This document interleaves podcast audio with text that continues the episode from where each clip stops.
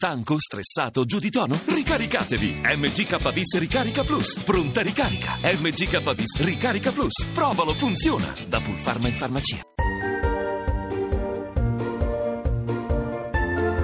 Radio uno Plot Machine.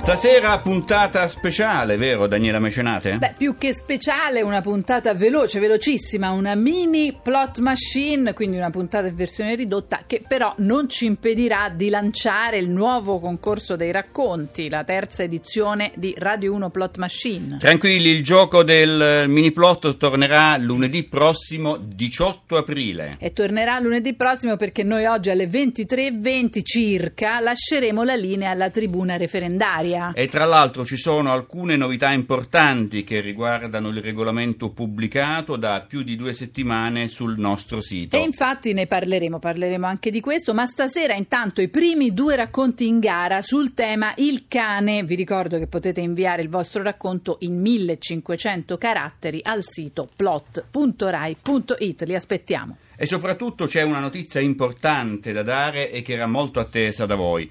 Possiamo finalmente annunciare il giorno in cui al Salone del Libro di Torino verrà presentato l'ebook I racconti di Radio uno Plot Machine. E annunciamolo allora, certo, l'annuncio è questo, sarà sabato quattordici maggio alle venti e quarantacinque nell'area Rai del Lingotto di Torino. Noi premieremo gli scrittori dei tre racconti vincitori delle tre stagioni e li premieremo con delle targhe di Radio uno e poi protagonisti saranno i trentatré autori dei racconti del nostro ebook duemilasedici in una puntata molto molto speciale. Quindi siete tutti tra l'altro invitati ad assistere a questo evento di sabato quattordici maggio alle venti e quarantacinque nell'anno in cui il Salone di Torino resterà aperto per la prima volta anche di sera con biglietti ridotti per favorire una maggiore partecipazione soprattutto dei giovani, quindi eh beh, la nostra. Quindi, sì, un po' come è successo all'Expo, no? Dove è stato poi un grande successo, sarà una grande grande occasione per incontrare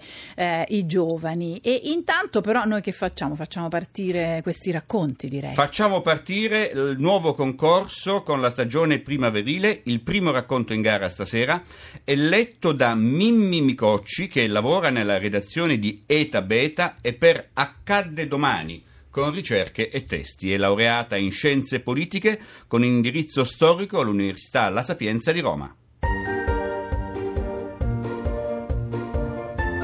I racconti. Il titolo è Speranza.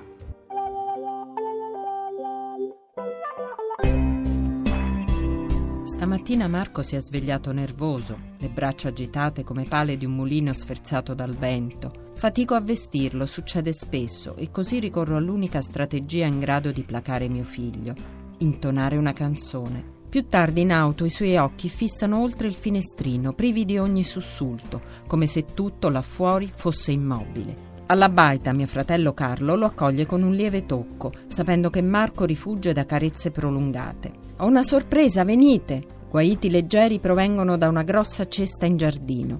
«Sto cercando una casa per ogni cucciolo. Scegli quello che ti piace!» Con ignota pacatezza Marco si inginocchia, attratto da un batuffolo color crema, due orecchie minuscole e occhi tondi come bottoni.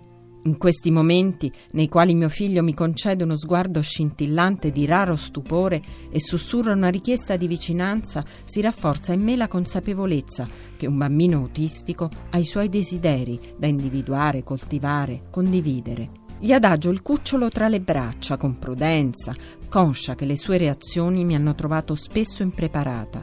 Marco sfiora con la guancia l'esile schiena pelosa del cane, inebriandosi del suo odore e del suo calore. Una codina agitatissima e festosa, ecco la risposta del cucciolo. Si nutrono reciprocamente di quel contatto pelle a pelle. «È davvero mio?» chiede accorato allo zio. «Certo, è speciale», risponde Carlo, scoprendo nel sorriso aperto di Marco un grazie silenzioso.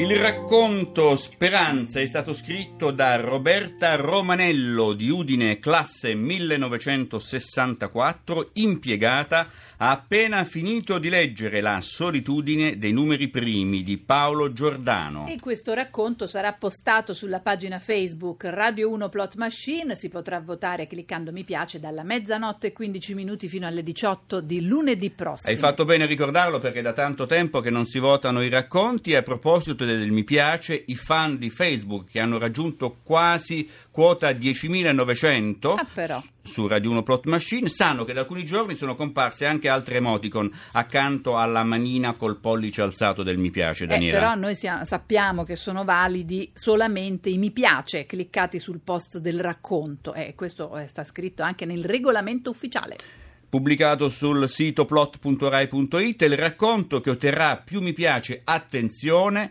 superando la quota minima di almeno duecento mi piace, quindi duecento, ecco la novità di questa edizione, entrerà nell'ebook duemiladiciassette e se non raggiunge quota duecento like, il racconto più votato entrerà nell'elenco di quelli ripescabili dalla giuria di esperti. Ecco. E quindi insomma c'è questo cambiamento nel, nel, nel regolamento dai cento ai duecento. Dai cento ai duecento. Io vorrei approfittare, Daniela, se sei d'accordo. Sì. Sei d'accordo con me? Sono d'accordo a prescindere. Benissimo, in questo caso fai bene. Vogliamo approfittare della presenza di Mimmi Micocci in studio con noi per parlare proprio di Accadde Domani. Ciao Mimmi. Ciao, buonasera a tutti. Il nuovo programma che stai curando e che va in onda su Radio uno dal lunedì al venerdì alle diciannove e venticinque e sabato e domenica alle venti e zero cinque. Quando ti è venuta questa idea?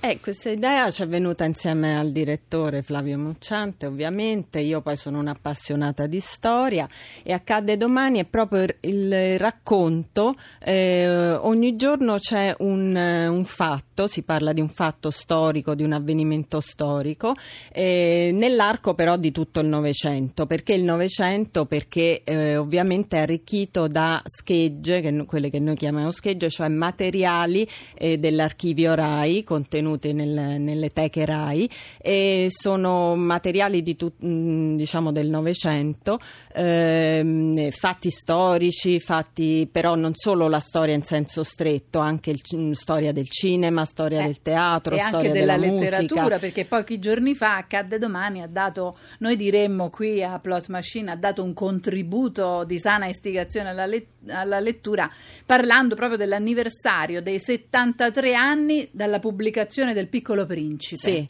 Piccolo Principe, eh, noi sentiremo dei documenti che sono, vabbè, intanto la lettura anche del, del, del libro, di brani del libro, però la notizia del ritrovamento eh, sia dell'aereo ma soprattutto del pilota eh, Herbert, eh, Rip, eh, Horst Rippert, eh, che mh, praticamente ha colpito eh, l'aereo di Saint-Exupéry eh, durante la Seconda Guerra Mondiale, eh, però non sapeva di averlo colpito, era il suo scrittore preferito, quindi è stato un trauma per, trauma lui. per lui. Quindi sì. Tu ci fai il regalo, non solo di aver letto il racconto, devi parlare di Accadde Domani e ci hai portato anche in dono alcuni... Questa notizia del G R, la voce proprio del pilota della Luftwaffe eh, che ha colpito il... l'aereo e, e i documenti. E allora possiamo lettura. dire al regista Leonardo Patanè, col tecnico Max Gambino e pure all'esperto artistico che è in regia con loro, di far partire questo contributo che ci ha regalato Mimmi Micocci. Ad abbattere l'aereo di Antoine de Saint-Exupéry, autore del Piccolo Principe, fu un pilota tedesco. Horst Rippert, oggi ottantottenne, lo ha ammesso raccontando l'episodio ad un giornale francese. Rippert, allora ventiquattrenne in servizio nella Luftwaffe, ha commentato: «Adoravo i suoi libri, se avessi saputo non gli avrei sparato». È entrato nel mio campo visivo e ho visto che era un aereo nemico, racconta in un'intervista telefonica. Se avessi saputo che dentro c'era Saint-Exupéry non avrei mai colpito. La prima notte dormi sulla sabbia, a mille miglia da qualsiasi abitazione umana. Ero più isolato che un marinaio abbandonato in mezzo all'oceano su una zattera, dopo un naufragio. Eh? Potete immaginare il mio stupore di essere svegliato all'alba da una strana vocetta. Mi disegna una pecora. Per favore.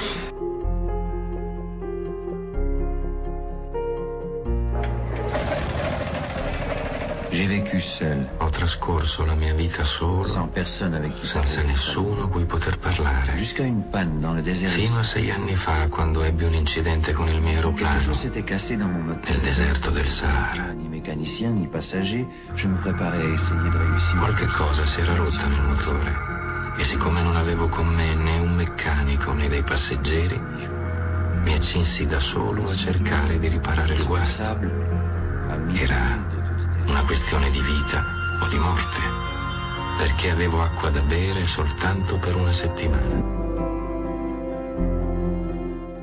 Bellissimo, avremmo molti commenti da fare, ma il tempo è tiranno e noi dobbiamo tornare al concorso dei racconti. Il secondo in gara sul tema Il cane è letto dal collega Sandro Marini, vice caporedattore della redazione economica, con una laurea in lettere in tasca e una grande passione per i romanzi. I racconti. Il titolo è Il cane pittore.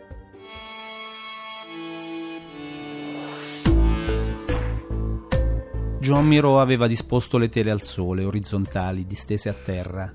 Sperava il sole asciugasse velocemente il colore, e più che il colore lo zucchero che aveva disposto con innocente maestria sulle composizioni della serie. Intanto osservava il cielo della sua amata Mallorca, che colava candore aurorale, irradiando il mondo di una luce pura e perfetta. Tornò dentro il suo studio, si sedette sul tavolo di lavoro e fissò uno dei suoi pennelli.